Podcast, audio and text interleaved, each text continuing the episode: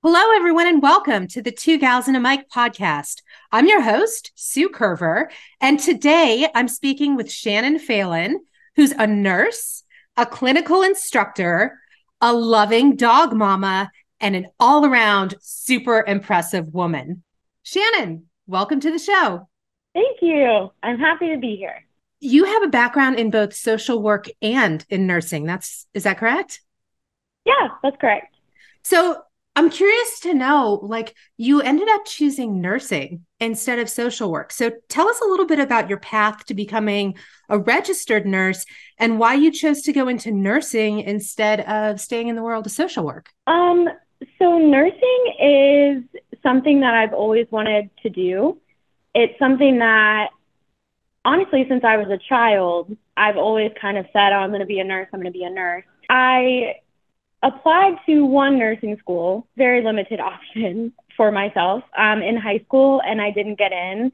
So I was like, oh, this is the universe telling me that, you know, maybe I should try something different. So I decided to go into social work, and I really enjoyed that. And I worked as a substance abuse um, and mental health case manager for a little while, and I absolutely loved that um, doing home visits and, and taking people to their appointments, whatever it is that they needed to get them the good care that they deserve. Um, but as I was doing it, I just had this little thing in the back of my head that what if I would have gone to nursing school? And I don't want to go through life with any what if. So I was like, I'm going to give this a shot. And if it works out, it was meant to be. If it doesn't, at least I tried. So, when you got into nursing, did you continue with um, the vein of substance abuse, or did you go into a different sort of area of nursing? I had some clinicals in nursing school that kind of went that route because there is some substance abuse as well that I deal with, but um, in the ICU. So, I started in the ICU when I graduated, and that is all I've done till now. You have been in the nursing field for how long now? About five years. Five years. And then your time in the ICU that included time during COVID nineteen, right? So that Correct. had to be pretty. Yeah. That must have been something. But you ended up choosing a different direction post COVID 19. And now your role focuses on training the next generation of nurses. So, like, what is that all about? What do you do? How does that work? How do you how do you train this next generation? So, this is a program that I actually went through when I graduated. So, I've kind of come full circle going back to it. But it's anywhere from five to eight weeks, depending on specialty, sometimes a little bit more. Um, we go over the basic hospital ins and outs, policies, things they should know, and just kind of recapping a lot of nursing school. And then we have a week that's dedicated just to skills. So we go through and we do all of the hands-on aspects with the actual equipment and um, packages that will be in the hospital with the new grads. Um, and then we do a simulation week, which I absolutely love. is probably my favorite week. And we have multiple different scenarios where we set the new grads up in teams and they go into the room, get bedside report. Um, we have a whole scenario from beginning to end where they kind of have to figure out what's going on and depending on what path they take is how the outcome of it will be. So it really helps them to put everything together and really just start to build those critical thinking skills that um, they really need in the hospital. So, do all nursing programs offer this, or is this something unique to uh, to the program that you're involved with? There are some other hospital companies that offer some type of a residency program. This one, to my knowledge, is the most in depth um, with all the things that we involve in it, with the skills and the simulations and, and all that stuff. It's a bit longer, a little more in depth. Um, and then once they're done with our portion of our hands on simulation policy type things, they move into the hospital with a preceptor for a period of time on the floor to be actually trained in the hospital further. Wow. So, why did you choose to go into training? I mean, you go from the ICU into training these scenarios. That's kind of a it's kind of a leap. You know, like you said, I worked in the ICU during COVID, and it was definitely uh, an experience that um, you know can sometimes tire you out just a little bit. So I needed just a change. Um, just for a little while till I felt ready to go back. And I've loved teaching since I started. Um, once I learned and I got, you know, practice under my belt, I was able to take um, nursing students throughout the day for their clinicals, some new grad nurses that I trained myself in the facility. And I just, I always love teaching. I feel like nursing can sometimes have a culture of like eat your young. And we're working really hard to change that. And one of the ways that we can change that is by starting from their very beginning in the residency and showing them that you know, we're all coworkers, they're all new. They can really just start with at least a little bit less worry of like having to, you know, be tossed into situations alone. So I always wanted to do that for them and just kind of be at least some sort of a calming place, even if it's just when they were in nursing school, for them to be able to learn stuff without like the fear of messing up and somebody yelling at them. What are you seeing as far as impacts from this? Um, so after, or I guess while they're in the, the hospital with their nurse on the floor for preceptorship, we do get to make some phone calls um, to check in and, and see how they're doing. And a lot of the feedback we get is just, you know, how beneficial the program was for them, for them, how some of their friends from nursing school didn't have this and they wish that they would have because they feel more prepared. It's just it's really good to see because they kind of leave our portion with this like really nice confidence because they've put it all together and they feel really great. And it just gives them a little bit of a step up before they step into the hospital where it's you know whatever situation walks through the door. Did you have any stories that you can share like maybe a particular story or someone that really stood out to you where you know like man because of this that was a huge impact and this person is going to be successful. I have uh, quite a few examples, but one that I'll share I had one resident in particular who was very shy, very nervous, absolutely knew what they were doing, but was just so afraid to be wrong that they wouldn't say much at all. At one period, he asked me how he could quit. And I asked him, I was like, why? Like, what's going on? Why do you want to leave, like what's happening? And he was like, I just, I'm scared. I don't think this is for me. And I was like, well, why don't we give it some more time? What can I do to help you? And we talked about what to do. And, and he was very nervous for his NCLEX. And so we talked about ways to prepare for that. And he went and took his test. He came back, went through his simulation week, and he was so, so happy and so outgoing. He talked more than I had heard him speak the entire time I had known him in that short period. And I jokingly asked him, Do you still want me to tell you how to quit? Because I wouldn't tell him because I was like, We're not doing that yet. And he was like, No, thank you. I'm staying. I actually just got updated last week. He graduated from the full year residency program and he's just doing fabulous. So is that the best part of this new role for you or is there something else that you feel like really resonates and is like the best part of what you're doing? There's so many good parts, but I I would have to say the best part is just seeing those light bulbs go off, seeing them succeed and just feel confident and comfortable throughout the whole process. It's great to watch them from beginning to end. what you haven't really talked about, um, but I know just in our own conversations, is that you have to do a lot of travel with this job, mm-hmm. right? And so, do you have a favorite place that you've gone to? Ooh, that is tough. I have a very hard time deciding between Denver, Colorado. Absolutely loved it there. It was beautiful. Same thing for Salt Lake City. Absolutely stunning. The students I met there in both places were just amazing, and I would go back anytime. You're traveling a lot. You're pouring yourself in to these new grads, and you're giving all of your your knowledge and your experience and your skill sets.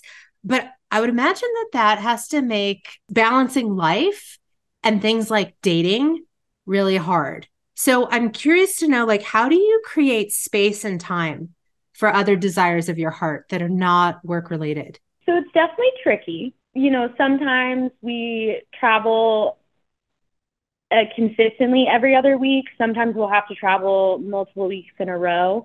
Um, but what is great is is the way that they do our schedule is they try to give us as much time at home as they can so we can have that work life balance. But when I am traveling a lot, I do just try to, you know, pack some things into my weekend so I can see all of my people and just kind of take some time for me away from work and and really just reconnect with everybody home.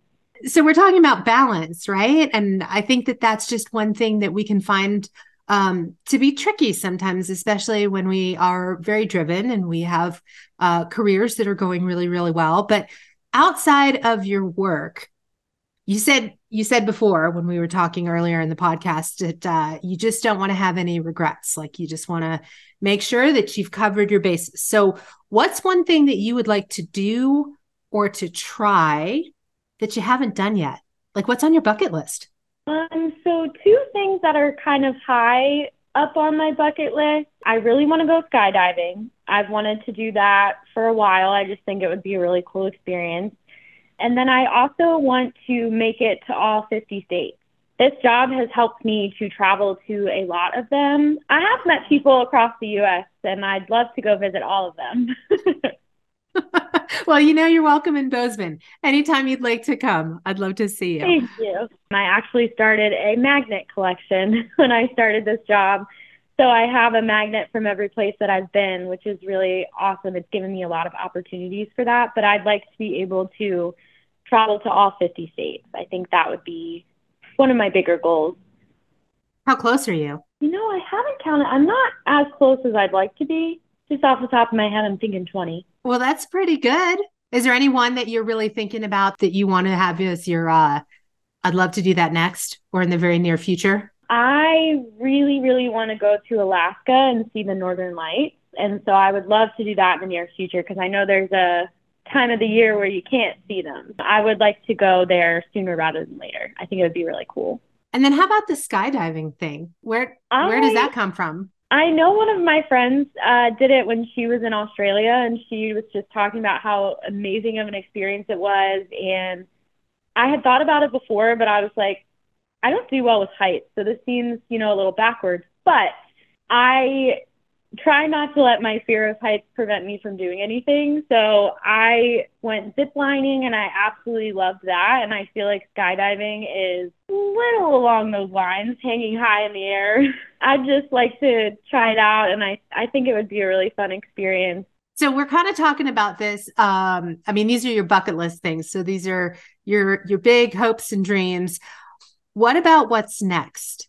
Like what is on your near term horizon and what is a little further in the future? Career wise, I am really trying to search for more ways to help not only nurses, but physicians and other healthcare professionals with their mental health within the facilities that they work in. I think a lot of companies give access to their employees for mental health services, but I feel like sometimes there's a lot of missed opportunities for discussing some of those traumatic events that we might see after they happen and going through it to help people process. Having a safe place they can go and talk to somebody that they know and they're familiar with, and just so many other things that I feel like would be really beneficial in supporting those healthcare professionals, especially after a thing like COVID 19. Um, I feel like the mental health support could never be enough. And so I'd love to add to it. And I'm trying to navigate and figure out a way to do that from what I'm doing now or, or potentially shifting um, to a different position if possible. Do you feel like the environment, just the healthcare environment, is conducive to that? Are they open to really looking at mental health for providers? I feel like in the the years before COVID, maybe not. But now that COVID has happened and we've seen such a massive burnout rate and a lot of people leaving the profession just because of not only mental health reasons, but just exhaustion and, and staffing issues, what more of a time to be open to it than now when it's something that we so desperately need? Do you talk about that or bring that up when you're doing your training with these new grads that are coming in? I mean, is this part of the dialogue? I personally do, yes. Um, we have some things built into the program about resiliency and self care, but I try to go a little bit deeper and I, I very much stress to them how important it is that they need to take care of themselves and fill their cup before they can go in and take care of other people. It's so important that we take care of ourselves first. is how we're going to be able to give the best care to our patients. And so I stress that to them consistently. I love that because I don't think that we hear that enough. I really personally think that when you say you have to take care of yourself first, that there's this connotation that that might be selfish, which I completely disagree. But I'm curious to know your take on this idea of self care. What does that mean or even look like? Like, do you have any practical thoughts or advice on how people could implement that? Yeah, I feel like I learned a lot while working in the hospital that I just like you said, I felt selfish to take time for me and try to fill up my cup. And so over the the past year, really, I've figured out ways to do that. So taking some extra time for me, um, even if it's blocking it into your schedule to do something that you really want, uh, read a book, go on a walk, spend more time with Mila, my puppy, whatever it is that I can do to kind of regain some of, you know, my sanity and have some time with myself. I also really enjoy being with my friends and family, so I make time to build that into my schedule as well so that I can feel my very best and then be able to, you know, care for others. Yeah. And I think, you know, it's so different for everybody, right? I mean, I have this routine that I do now, which includes uh, going to the gym and just trying to look at good nutrition and even just breathing. Sometimes I think if you can just take a minute and breathe, and it it sounds so simplistic, but I think it's exactly what you're talking about. You have to figure out ways to provide that care and regeneration for yourself so that you have the ability to give that back to others. Exactly. That's that's amazing. So that's some advice it sounds like you would give to your to your new graduates. But I'm also curious to know, do you have any advice that you would give to our listeners who may be considering a career in nursing? It is worth it. Nursing school is definitely tough, but the rewarding feeling that you get from just taking care of patients and their families and seeing them succeed and get better and go home. It's just something that I haven't found anywhere else. It's just very satisfying to know that you've made such a difference in someone else's life. I would say, no matter what point of your life you're in, if that's something you're interested in, to go for it. There's a lot of different nursing programs out there. Some of them require prerequisites and some of them don't. If you work in the hospital as maybe like a tech or something like that, not only are you getting experience there, but then you're you're getting um, some help financially to do those prerequisites. But I think you know just any good amount of research will give you an insight into what's going to work best for you. So, Shannon, you mentioned that part of your self care is that you like to also read. So, what's on your reading list right now? Currently, I am doing a book club with my friends. We are reading The Last House Guest by Megan Miranda. I've just started that one, but it seems really good already. Another book that I've seen a lot about is A Little Life. This one is just about a study of trauma and friendship. Apparently really good, and I'm very excited to read this one. Another one that I have on my list is called Struggle Well. This book is based on a program, or I, I guess the program is based on the book, where they talk about what it's like to go through post traumatic stress, but instead of focusing on the stress, we're focusing on post traumatic growth. So, growing and learning to struggle well and deal with all of the things that have occurred in our life that may be a little hard for us, and how we can start each day just with a fresh mind and a fresh start and just do our best and do better today than we did yesterday. I think that that's so important because I think you know when you when you think about it, and even as you're working with um with the folks in your program, and you were talking about you know mental health for healthcare providers, it's like everybody struggles. I mean, it's not just a certain group of people or a certain type of mm-hmm. person, mm-hmm. it's not limited. I just think it's part of life, ebb and flow, up and down, right? I don't think that it excludes anybody. Every single person has struggled through something. And if we can learn how to struggle through it well, it makes for an easier and happier time for us. So, are you an audiobook person or are you a hardback paper type of book person? I am a hard back paper book type of person. I haven't tried audiobooks yet. I've heard wonderful things about them, but um, I, it's just something about holding the book in your hand. I just really enjoy that. Mm-hmm. Well, speaking of books, I've been reading this book by Viktor Frankl. It's called Man's Search for Meaning. And oddly enough, it too is really about struggle. So, um, for for everyone out there listening, if you haven't picked up this book, I would highly recommend it. Um, Viktor Frankl was in a concentration camp, and it's really his story of his time in Auschwitz. But more than that, it's about search for meaning and man's and women's search for purpose. And he says, everyone has his own specific vocation or mission in life to carry out a concrete assignment which demands fulfillment. Therein, he cannot be replaced, nor can his life be repeated. Thus, everyone's task is as unique as his specific opportunity to implement it. And Shannon, I really think that you are on the path to implementing your own unique and specific purpose and tasks.